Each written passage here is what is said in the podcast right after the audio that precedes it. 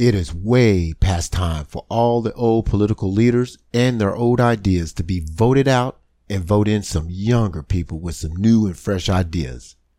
Why do we keep electing the same stale political leaders when we have an endless supply of youth eager to bust on into the scene?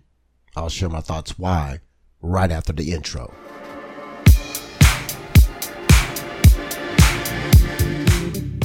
You are listening to Another Opinion.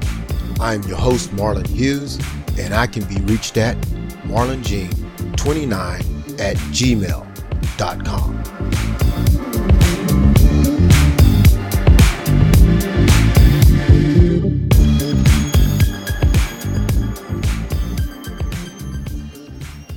Welcome to another episode of my weekly commentary and opinion podcasts. If you like what you hear, please give a thumbs up or hit the like button and share the podcast with others. If you would like to hear more of this content, then please subscribe to the podcast as another way to support me. You can find this podcast on Podbean, Google Podcasts, or wherever podcast platform you subscribe to your favorite podcasts. So why is it time to kick out the old folks? Get rid of them. Why is it time to try to get the collective fresh ideas onto the national scene so we could all prosper? Why is that? Well, f- first of all, the the national political leaders in Washington, they're they're getting old. They're just simply getting old. The average age of the elected politician nowadays is 59 years old. The Senate, the Senate's average age is 67 and the House average age is 58. So the top, the oldest 10 people that are in Congress today are over 80 years old they are still operating and they're leaders too. They are national leaders that drive policy. And they still operate and failed policies all the way back to the 30s and 40s. And they, they, in some ways, when they enact laws and policies, they still view the United States in its infancy like that. In short, we are living in two, in the 2020s, right? This is the year 2022 and we still have policies that has been advocated for, fought for, and even practiced to date that come back to the 1930s, 40s, 50s, 60s, 70s, and 80s. And some of these policies no longer work at all. As a matter of fact, even some of the other national leaders there in Washington still advocate for some of, I'm not talking about the ones that are 80 years old that should be retired right now. I'm talking about the political leaders now that are 45, 50, 55 years old, they still advocate for these failed policies. And it just makes it seem like that they're out of touch with the realities of what's going on in the United States today.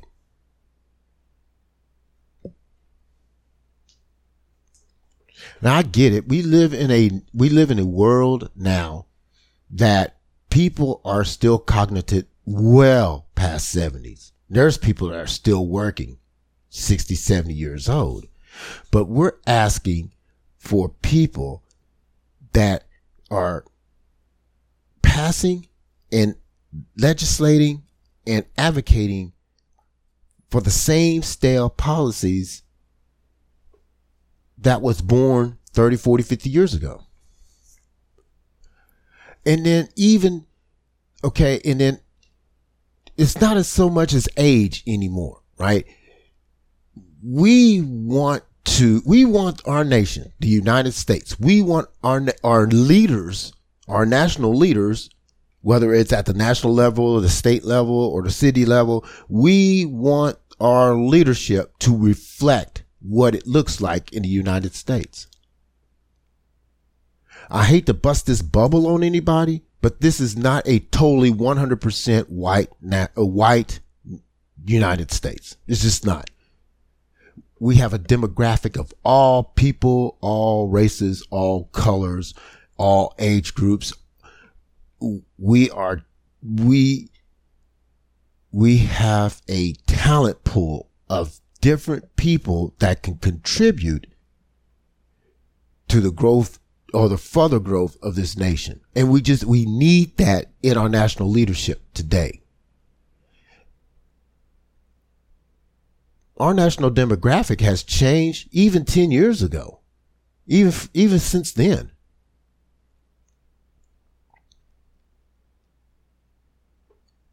Why do we continue to elect the same type of person? From one election cycle to the next, whether it's the age difference or the, the color of one's skin or whatever. Why do we do that? I, I have a, a, an idea on some of it. Let me share that with you. I think that we, it, as humans, we are naturally drawn to people that has the same worldview, that feels the same about uh, the same topics, that we're comfortable around whether we're conservative leaning or moderate leaning or liberal leaning, we tend to go to those groups that we feel comfortable being in. Another thing too, I believe that is name recognition. So we go to the polls, we hear the commercials, we see the political ads. If any of us follow political or policy or the government or your candidate, you're in league with that candidate, that's a name name recognition. You know, it makes it easy. So in the sense that we are pretty lazy when it comes to choosing and picking a candidate because we don't take the time that's necessary to research their platform. So we just go with the one that sounds good to us. We go with the one that we know and familiar with. And that's got to stop even though these 10, 80 year old people that are still holding political power at the national level, as soon as they die off and go, the ones right behind them, they'll still be there because of the name recognition. We need some people that are going to represent us and the nation as a whole with fresh new ideas that is going to reflect the realities of what we're going through in the United States today. That's from the president all the way down to the lowest person on the House of Representatives. We have to do something different in order for our political discourse to be different. Full stop.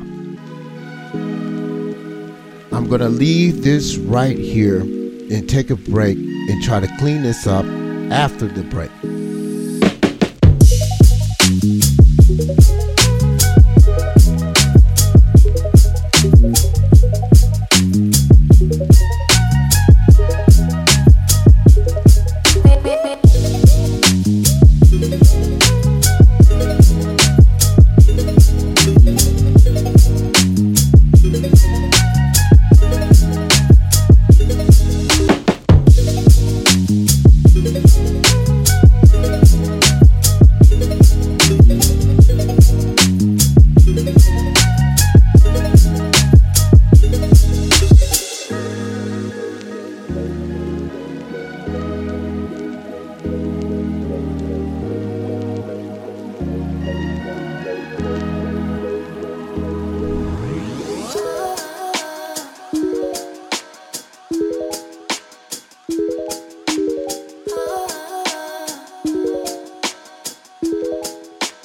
Hey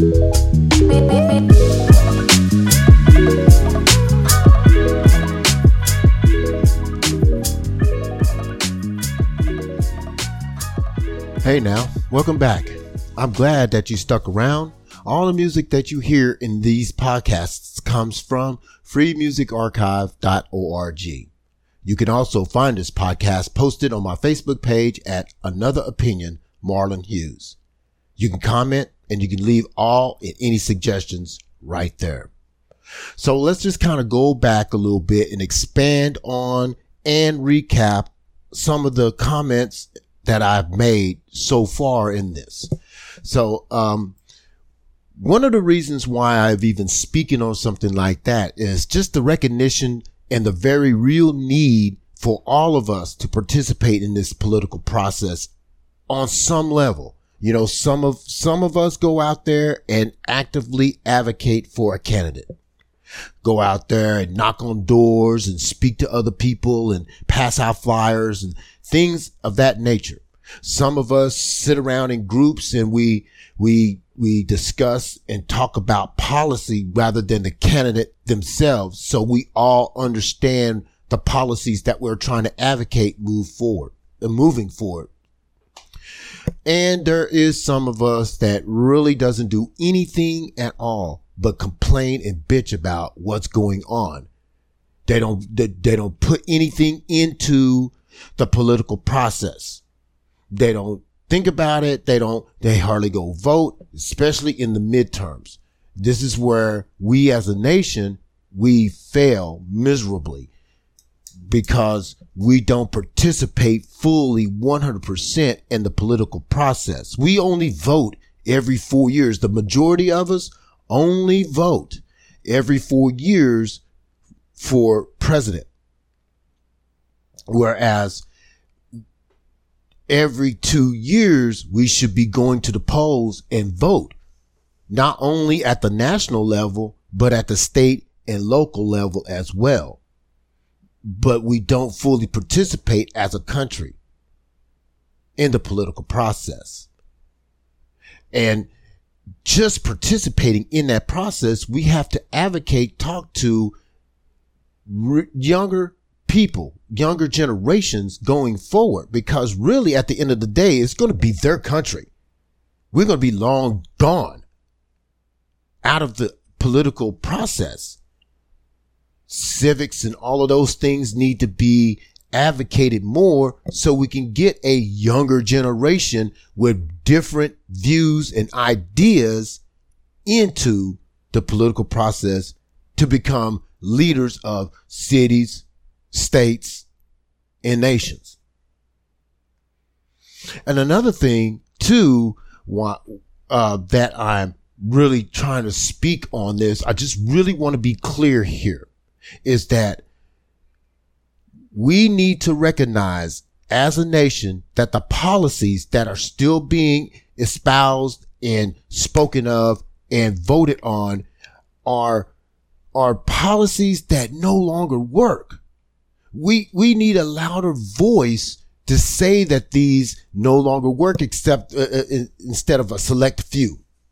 I get it. I understand we have this political discourse between conservatives and liberals and, and rural and urban. I get all of that.